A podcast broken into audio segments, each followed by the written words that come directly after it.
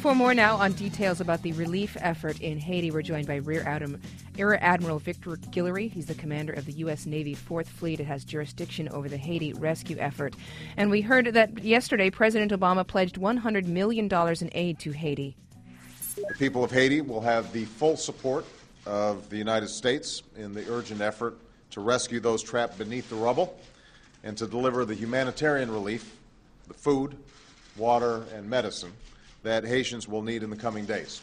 Rear Admiral Victor Guillory, which part of that are you responsible for, or maybe all of it, the humanitarian relief, food, water, and medicine? Well, good morning. Uh, as the commander of Naval Forces Southern Command, uh, I am responsible for the, the naval operations uh, that are uh, ongoing uh, in this relief effort, uh, the U.S. Navy operations, and the flow of Navy assets to the area of operations.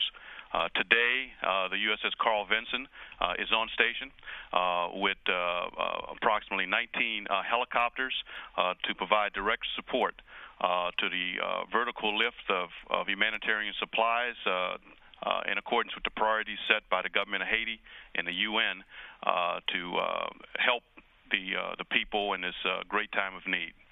We, we've been hearing reports from Haiti all, all morning about how, that the airport is clogged with only one runway, that uh, there's no coordinated relief effort as supplies begin to uh, pour in. How do you coordinate all of these different efforts coming from all these different countries?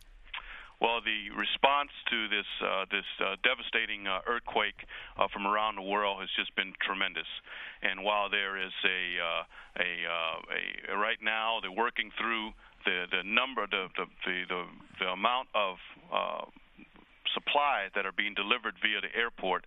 I believe those uh, those issues will be resolved over the next day. Now that we have more helicopters in theater and the coordination is, is getting better, communications uh, is being improved uh, with the various agencies and the government of Haiti, and I believe you will see relief in those areas shortly. Admiral Guillory, uh, we've heard that the seaport there at uh, Port-au-Prince has been severely damaged. I'm wondering if the Carl Vinson is essentially functioning as Haiti's port uh, that you can offload to the Vinson and then use the helicopters to get stuff on land. Well, that's exactly right. Carl Vinson uh, has had tremendous amount of capability, but in this case, it performs as a sea base. Essentially, it allows for the staging of helicopters, uh, supplies, and to be responsive to the needs ashore. So uh, while the, there's a tremendous amount of effort to complete a port survey and to open the port to allow a greater amount of supplies to come across the pier to, uh, to, to the effort, uh, initially uh, much of the uh, work will be done by air and the helicopters will be coming uh, for a large part from the Carl Vinson. Ha- have Haitians been coming down towards uh, the the sea line there? Have they been coming towards the American troops? I have. I am not on the ground in, You're in uh, Florida? Haiti. I cannot answer that question. I'm at my headquarters in uh, Mayport, Florida. Admiral, we've heard some gripping, tragic, heartbreaking audio of people who need medical help right now. Do you have the capability to treat Haitians on board the Vinson? I do know that there's a medical facility on the Vinson. There are medical facilities on the Vinson, uh, but again, we are aligning those capabilities uh, to the needs and the priorities as set uh, on the ground. Uh, and those priorities are based upon the government of Haiti and the Commander Joint Task Force, uh, along with the, uh, the, the UN. So those medical facilities will will be folded in and integrated into the medical facilities already on the ground in Haiti. What what are those priorities? Is it are you talking about like creating a triage list of things that you need to get accomplished first? Well, those priorities are still being developed, but of course, the the the, the immediate uh, delivery of supplies, the distribution of those supplies to areas uh, that uh, where where people have concentrated, uh, the the continued rescue of uh, of uh, folks that may still be trapped. Um, the priorities are many right now, but there's a priorities are being addressed on the ground again by the folks that are there. We're hearing from people there in, in Port-au-Prince that they haven't seen uh, much change. That that, that Port-au-Prince still looks like a, a, you know a war zone with people walking around dazed. And I'm wondering what what do you think might change over the weekend? By the time we return on Monday, uh, will we see a different Haiti than we see today?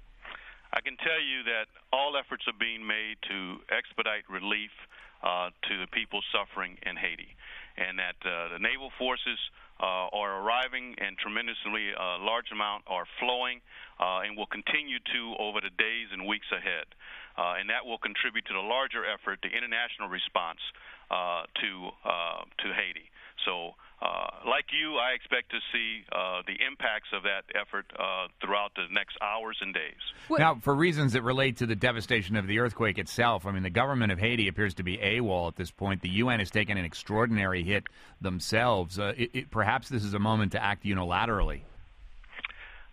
I am, again, I'm not on the ground in Haiti. I believe that the uh, active coordination is ongoing, and that uh, again, naval forces will fold into those priorities being set to deliver aid. What What is the challenge? What is it that that slows uh, you down in getting the aid to the people that need it right now? There's nothing slowing us down.